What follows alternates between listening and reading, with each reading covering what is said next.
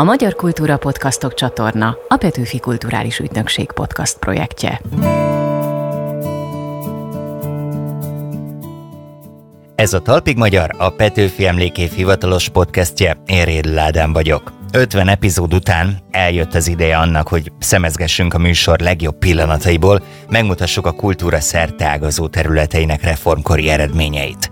Szó lesz irodalomról, film- és képzőművészetről, építészetről és zenéről is, mert ahogy a szlogenünkben is megfogalmaztuk, a reformkor nyomot hagy. Kezdjük rögtön az irodalommal, és azzal az íróval, akinek a kötetei valószínűleg a legnagyobb példányszámban találhatók meg a könyves polcainkon. Jókai Mor művészetének egyik legfőbb értéke a nyelve. Lebilincselő stílusban, tisztán, választékosan fogalmazza meg gondolatait. Vajon hogyan boldogulunk ma ezzel a nyelvi leleménnyel? Balázs Géza nyelvész professzor, a két kötetes Jókai Szótár egyik szerzője mesélt erről. Számomra az egyik legszórakoztatóbb a felkészülésben a Jókai Szótár böngészése volt, de hogy ez vajon hogyan készült? Na arra is válaszolt. A százkötetes jókai kiadáshoz készült a szótár, két kötetes szótár, négy nyelvész munkája. Felosztottuk egymás között a száz jókai művet, ebből 25-25 jutott egy-egy nyelvészre, tehát rám is 25, úgyhogy fiatal koromban újraolvashattam nagy részét újra, más részét első alkalommal a jókai műveknek. Iszonyatosan nagy öröm volt 30 évesen újraolvasni. Én szerettem gyerekként is jókait, ez a beszélgetés például azért jó, mert érdemes fölhívni a közönség figyelmét arra, hogy felnőtt fejjel még több, még jobb jókait olvasni. Gyerekként érdemes kicsit belekostolni, megszeretni, és felnőttként újraolvasni. Rengeteg tapasztalat van benne, bölcsesség van benne. Én ezt terapikus irodalomnak nevezem. Ez azt jelenti, hogy aki ilyen történeteket, ilyen csodálatos esemény sorokat végig tud olvasni, annak vidámabb és boldogabb lesz a lelke. Ezért érdemes jókait olvasni.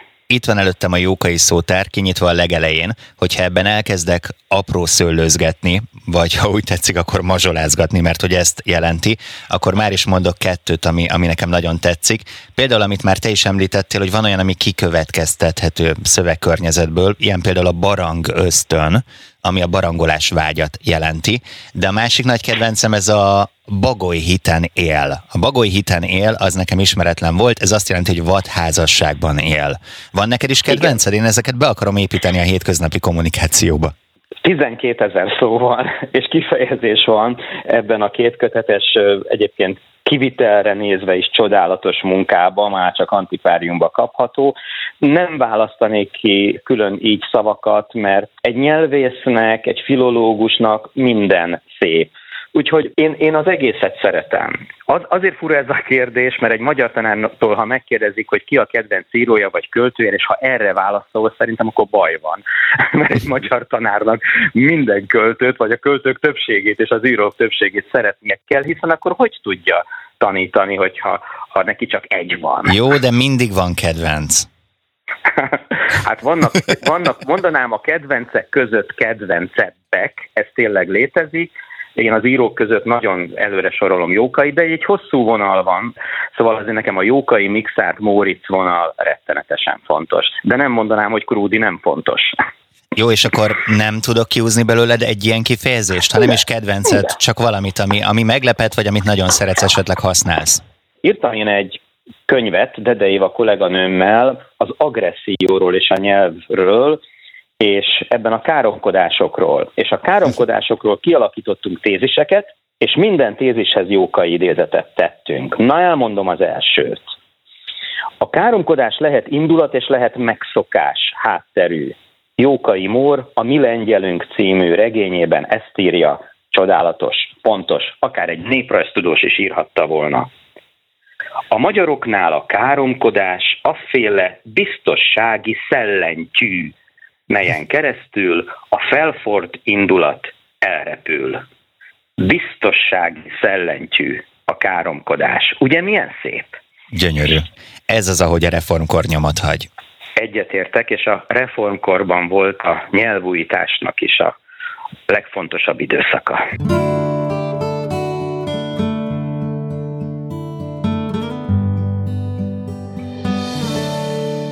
Irodalom után folytassuk egy reformkori vívmánnyal, a kézmosással. Egyszerű, ugye?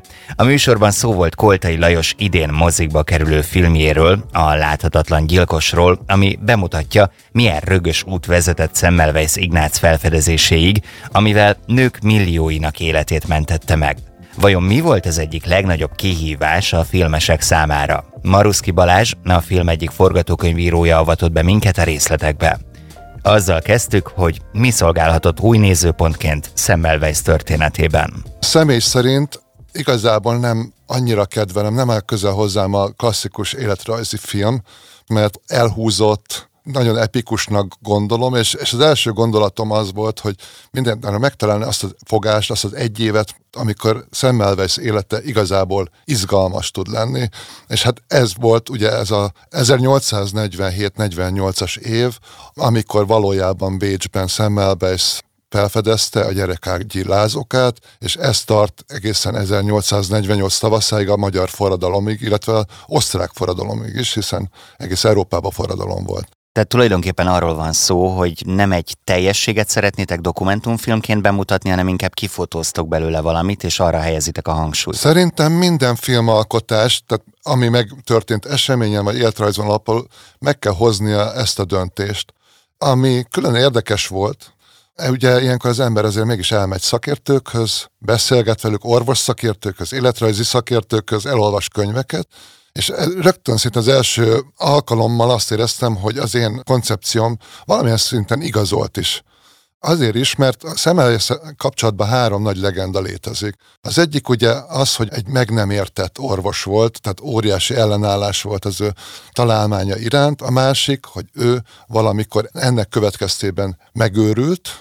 A harmadik pedig ugye, hogy őt megölték az ideggyógyintézetben és minden eddigi film ezt a három legendát valamilyen módon fölépíti, felsorolja. Ráadásul ez utóbbi, hogy hogyan hunyt el, abból a szempontból is nagyon drámai, hogy abban a korban vesztette életét, ami ellen gyakorlatilag egész életében küzdött. Tehát ez a történet tényleg krimibe illő. Mennyire sikerült ezeket a dolgokat árnyalnod? Na hát igen, tehát hogy miután én úgy döntöttem, hogy ez egy évről szól, tehát ez a három legenda kikerült ebből a csomagból, úgymond, és az orosz szakértő nagyon érdekes dolgokat mondott a legendával kapcsolatban. Az egyikkel kapcsolatban, például az elsővel, valójában nem volt ő egy meg nem értett zseni. A találmányát igenis elfogadták, már akkor is, ebbe a korba is, meg volt egyfajta sztenderdje, hogyan lehet egy találmányt bevezetni. Publikálni kell tanulmányokat, elmenni orvoskonferenciákra, megvédeni, tehát úgy működött, mint ma tulajdonképpen, és Szemmelvesz bizony egy lusta ember volt, ami az elméleti részét illeti, tehát hogy nem nagyon tette meg ezeket a dolgokat. A második, ami szintén azt érzem, hogy kicsit az én elméletemet igazolja, ugye ez a megőrülés, amit mindig próbálnak minden, sok forgatókönyv összekötni a meg nem értettséggel, de hát valójában, ha az ember belegondol a, a meg nem értettségtől, az ember lehet esetleg depressziós, mélabús vagy alkoholista, de miért lesz őrült? A orvosszakértő azt mondta, hogy valójában az őrülete ez egy biológiai tehát az, a praxis a során szerzett valós betegségének a következménye volt, nem a megértettsége. És amit kérdeztél a halála, az külön egy érdekes dolog, finoman szólva sem igazolt azt, hogy őt direkt módon agyonverték, tehát hogy bement egy egészséges embert, és az orvosok agyonverték, hanem egyfelől az akkori állapotok, pszichiátri állapotokban ez nem volt extrém, hogy így bántak a beteggel, másfelől szemmel vesz, már olyan állapotba került be, tehát pont a betegsége miatt, hogy előbb-utóbb is elhalálozott volna. Persze nyilván nagy alkotói szabadság van, ami ezeket a legendáriumokat érteti, de a részemről én azért örültem megerősítésnek, mert ez nem egy ilyen tragikus kifejlettségű film, egy kifejlődésű film. Egy vonalat még itt nem emeltünk be, ez pedig az a bizonyos szerelmi szál a fiatal osztrák bábával. Ez mennyire fikció és mennyire valóság, mennyi tény volt ezzel kapcsolatban felfedezhető a korabeli dokumentumokból? Először a igény született meg, hogy valamilyen módon ezt az orvosi krimit, a drámai tónusát árnyaljuk, vagy finomítsuk egy, egy romantikus szállal, nem adott az életművől, tehát Szemmelweis ennél egy fokkal átlagosabb karakter volt, hogy miután 48-ban hazatért Budapestre, elvette egy nála fiatalabb hölgyet, akivel végül is azt hiszem, talán a haláláig együtt volt, valójában az az osztrák bába, ez, ez a ismeretlen szereplő, aki pont azért nem számon kérhető, mert nem létezik, tehát bármilyen karakterre föl tudtuk ruházni. Akár megtörténhetett ez, hogy ő kvázi romantikus kapcsolatba keveredett valakivel, de nem történt meg. Nyilván a források ezt nem igazolják. Engem még az is meglepett, hogy amikor már bevezettette a klóros kézmosást, akkor gyakorlatilag statisztikai számok mutatták, vagy statisztikák igazolták, hogy kevesebb az elhalálozás, és még ennek ellenére is küzdöttek vele az orvosok.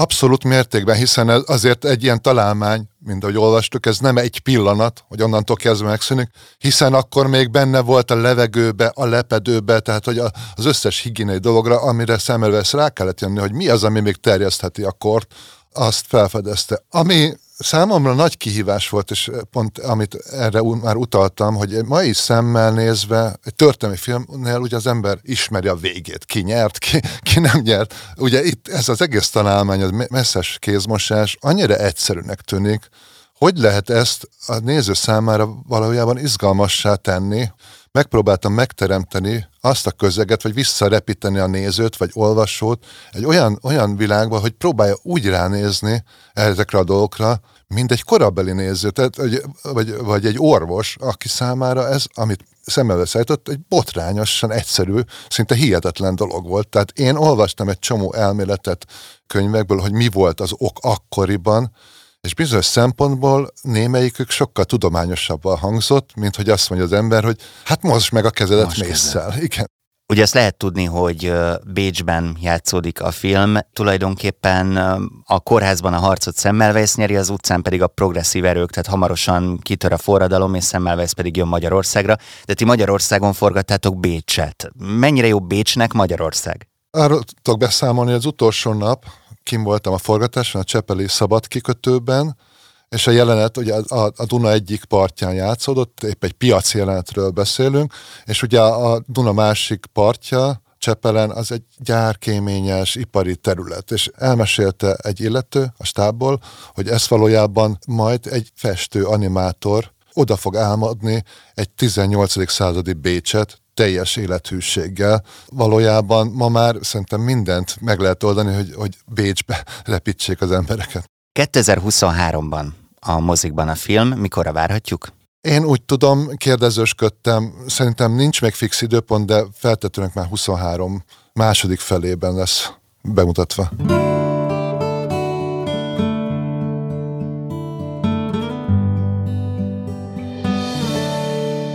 Ha a képzőművészet érdekel benneteket, július 16-áig még megnézhetitek a Csontvári kiállítást a Budapesti Szépművészeti Múzeumban.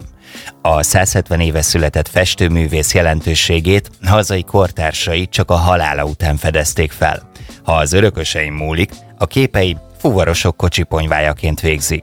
De vajon ki volt a festmények megmentője? Erről is szó esett a műsor Csontváriról szóló epizódjában, aminek egyik vendége Gerlóci Gábor, a Csontvári hagyaték gondozója volt. Hogy hogyan történt az ominózus árverés? Ültek egy szobában az örökösök? Egyáltalán kik voltak ők? És egyszer csak behívtak néhány kocsist, akiknek kellett a jó minőségű belga ponyva? No halljuk!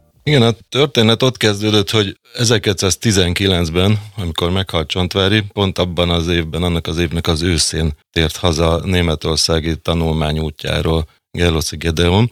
Én ne felejtsük, hogy egy építész volt. Tehát megfelelő kvalitásérzékkel rendelkezett, művészeti tanulmányokat is folytatott előtte.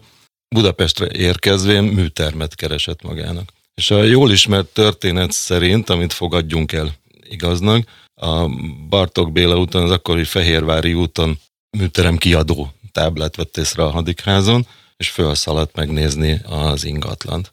És döbbenten látta, hogy ott a család, Csontvári családja rendezgették a hagyatékot, és terveik szerint árverésen a lakásban található ingóságokat el fogják árverezni. Na most az az árverés, az nem ugyanaz volt, mint most mint egy művészeti árverés. Ott kimondottan a, a lakásban található anyagokat, meg bútorokat, bármit, tehát mindent ott árvereztek. Na jó, de ott van egy festmény, és, és eszünkbe a, jut az, hogy ez jó lesz Úgy voltak, ott, ott volt az egész, egész család, és a, a családban az volt a nézet, hogy nagyon szerették Csontvárit, és ő is egy család szerető ember volt, de igazából nem tartották nagyra a művészetét.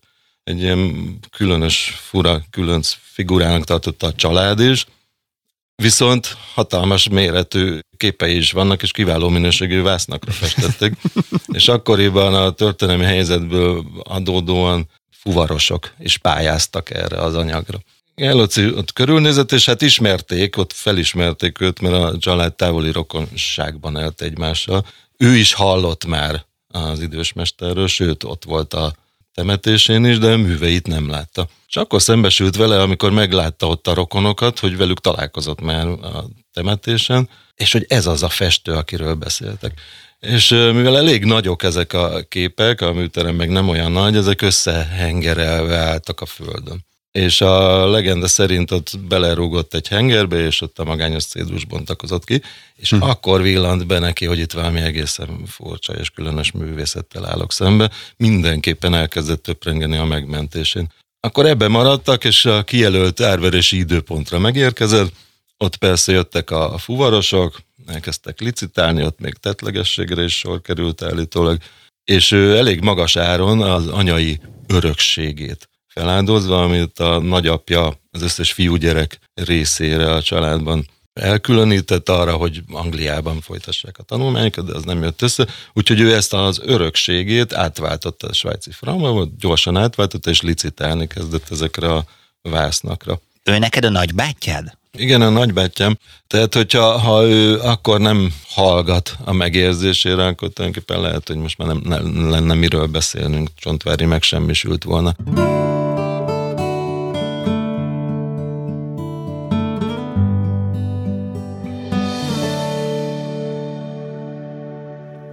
A városban sétálunk, sokszor nem is gondolnánk, hogy amit magunk körül látunk, nagy részt már a reformkorban is állt.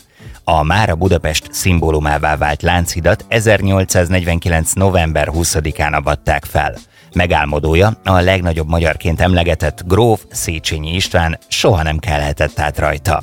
Miért alakult úgy, hogy átadásakor a Lánchíd inkább elválasztott, mint összekötött? Perényi Roland történész, a Kiszcelli Múzeum igazgatója mesélt erről.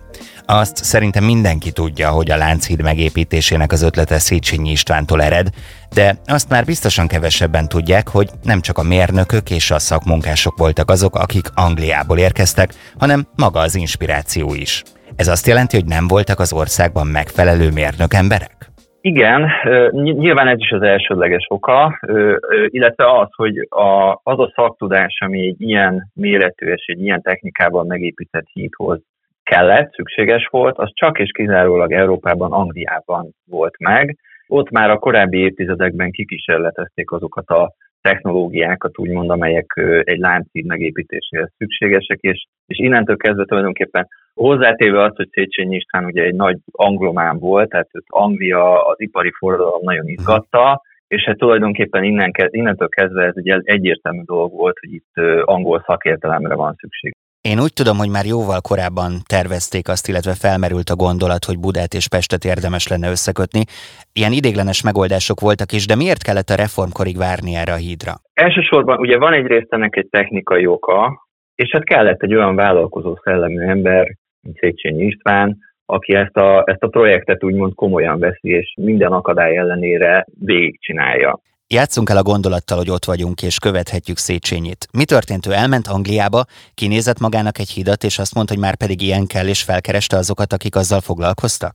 Hát körülbelül így is elképzelhetjük. Igazából 1820-ban kezdődött el Széchenyinél a, a gondolkodás, hogy kell egy állandó híd Pest-Budára, amikor is éppen, hogy a jégzajlás miatt egyszerűen nem jutott át Pestről Budára, és akkor ő egyszerűen úgy azt gondolta, hogy már pedig a két várost össze kell kötni egy állandó híddal, és aztán 1830-as években Andrási György barátjával tett egy angliai utat, ahol különböző angol mérnökökkel találkozott, beszélgetett velük, és így találkozott aztán össze azzal a William Tierney clark aki ugye nem összetévesztendő Adam clark akit mm. sokkal jobban ismerünk, és megnézték az ő hídjait. Ugye William Tierney Clark, ő a Hammersmithi vízműnek volt egy ilyen egy mérnöke, és ő, ő már több hidat épített Angliában, például ezt a bizonyos Hammersmithi hídat, de van egy Shoremi híd, illetve egy Marlow híd, amit, amit mind ő épített, és ez már az az időszak, amikor már a lánc, egyértelműen a lánc híd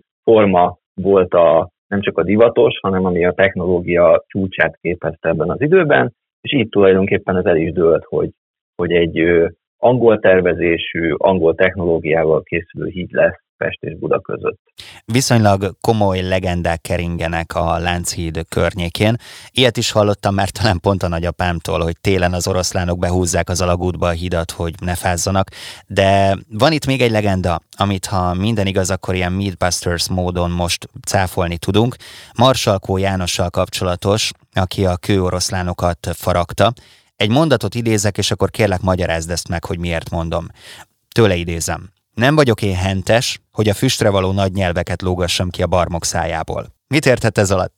Igen, ugye ez egy, ez egy városi legendának az alapja. Egyrészt ezek a kőoroszlánok, ezek később, tehát csak 1852-ben kerültek a helyükre, és a legendának az az alapja, hogyha jól emlékszem, akkor egy, egy inas legény elhíreztelte azt a hírt, hogy hát, hogy ezek milyen oroszlánok ezek, ezeknek nincs is nyelvük, és erre egyrészt ez a reakció, ugye ez, ez, a, ez az alkotónak, a szobrásznak a, a reakciója, de van a városi legendának egy olyan verziója is, ami szerint Marsalko, amikor meghallotta ezt a plegykát, akkor levetette magát az unáról. Ez egyébként Pontosan. nem igaz, mert hm. tovább is élt. És egyébként azért ezt azt hiszem, hogy meg lehet száfolni, mert hogy igenis az oroszlánoknak van nyelvük, csak ugye mivel, hogy magasan vannak, ezért mi földi halandók így a, a, a hídon gyalogolva közlekedve nem látjuk egyszerűen ezeket. Tehát, hogyha valószínűleg, ha fölmásznánk, amit persze nem szabad, ö, akkor valószínűleg azért látnánk valamit, de hát az oroszlán az nem egy olyan állat, amelyik így nagyon kilógatja a nyelvét, tehát azt lehet mondani, hogy azért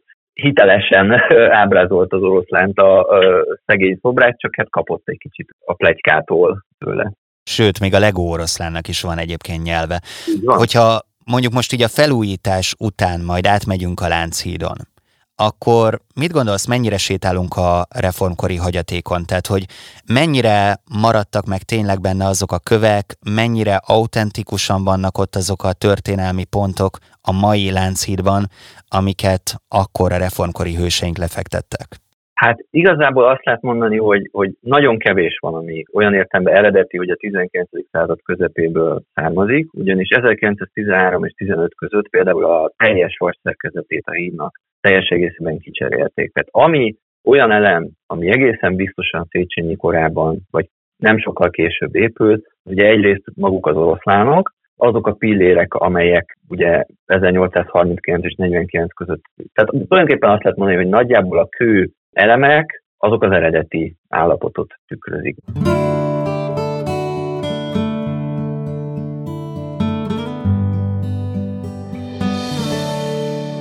A reformkor természetesen a zenében is nyomot hagyott. Nemzeti fohászunk a himnusz is ekkor született. Erkel Ferenc írta szobafogságban. Vajon miért így, és hogyan lett az énekből közösségi dal?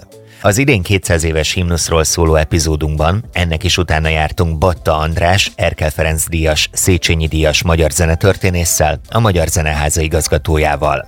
Ma mi a Dohnányi Ernő által áthangszerelt változatot énekeljük, de alapvetően Erkel verziója gyorsabb volt, és átvette kölcseinek ezt a népi lüktetését, meg a kanásztánc ritmusát. De vajon miért lassult be?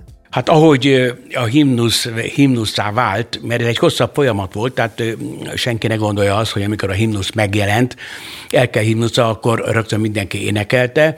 Itt nyilván szerencsés pillanatban született a himnusz, ugye a reformkorban, tehát egy olyan nemzeti felbuzdulásnak az idején, amikor a Nemzeti Opera megszületik, az első népszínművek megszületnek, a Nemzeti Színházat megnyitják, tehát mindenképpen ez a márciusi fordalom előtti időszak kedvezett egy himnusznak, de azért hát mindenki a császári himnuszt énekelte a hivatalos eseményeken, tehát rátapadt egy csomó olyan érzelmi, politikai, történelmi mozzanat a himnuszra, amit aztán még ugye furcsa módon, paradox módon még tovább segített az elnyomatásnak az ideje, a bukott szabadságharc utáni idők, tehát hogy a himnusz tartja bennünk a lelket.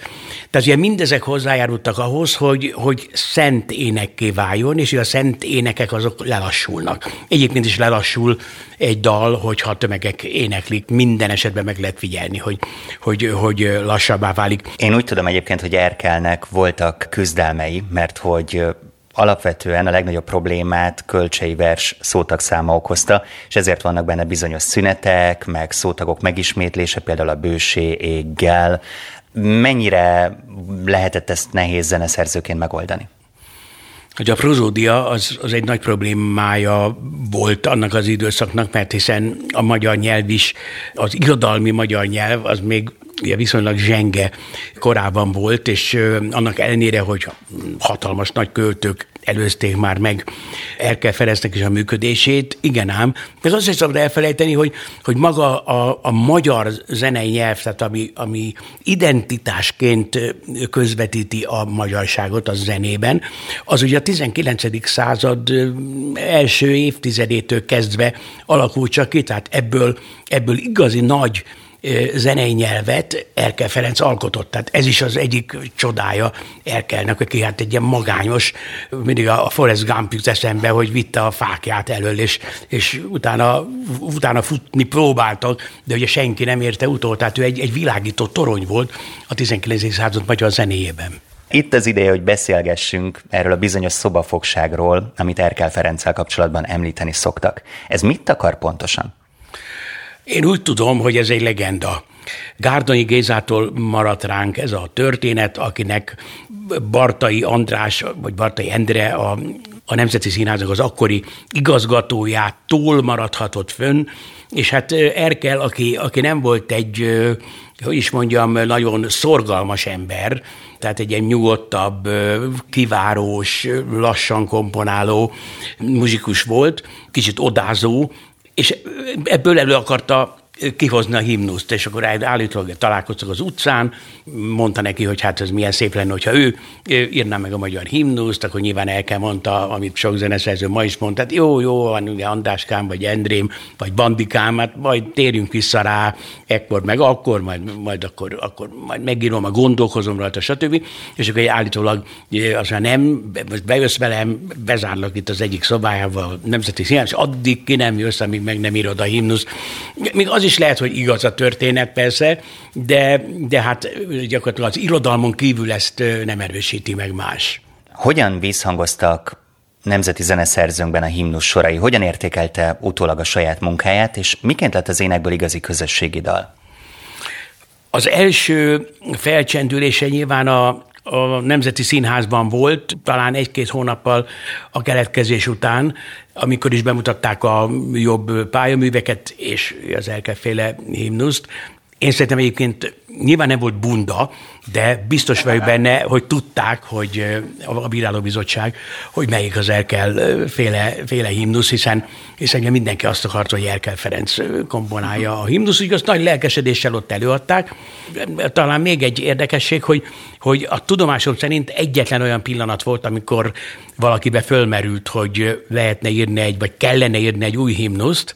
Ez nem volt más, mint Rákosi Mátyás, aki hát úgy érezte, hogy, hogy azért az Isten áld meg a magyar, a túl klerikális ez a, ez, a, ez a szöveg, túl imaszerű a zene, és akkor Kodály Zoltánhoz fordultak, hogy hát mester, kellene írni egy, egy új himnusz, amire Kodály a lakonikus egyszerűséggel azt válaszolt, hogy semmi értelme, jó az eredeti is.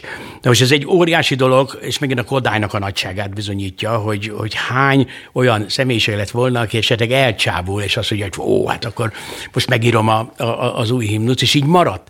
Mert hogyha mit tudom, megnézzük Romániát például, Romániának az utóbbi 100-150 évben öt himnusza volt. És visszatérve az alapkérdésemre, ön szerint elégedett volt Erkel Ferenc a munkájával? Hát erre nehéz válaszolni. Biztos vagyok benne, hogy, hogy elégedett volt, bár ugye Erke egy amennyire én bele tudom magam élni az ő életpályájába és a megnyilvánulásaiba. Azért ő egy, egy introvertált, magányos ember volt. Tulajdonképpen a, a himnusz, amit egy, egy magányos költő írt, valóban magányában, tehát a csekén visszavonulva már a politikától, egy csomó mindenből kiábrándul, hogy most kölcseiről beszélünk,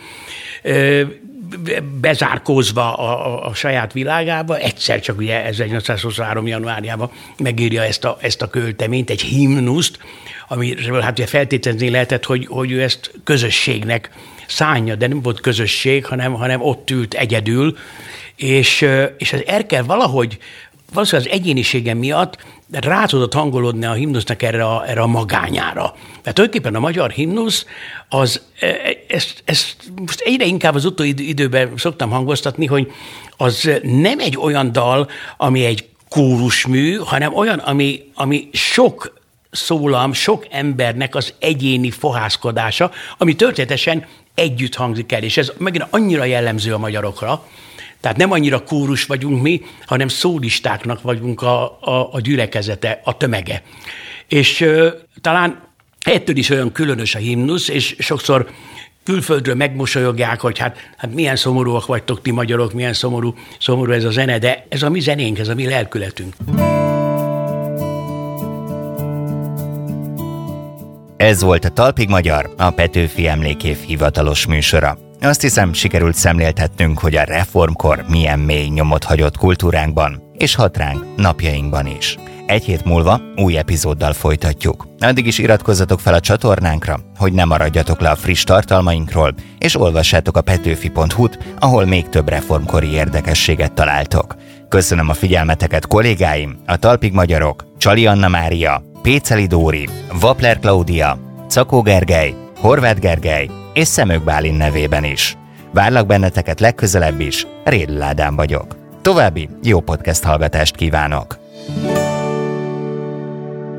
A Magyar Kultúra Podcastok csatorna a Petőfi Kulturális Ügynökség podcast projektje.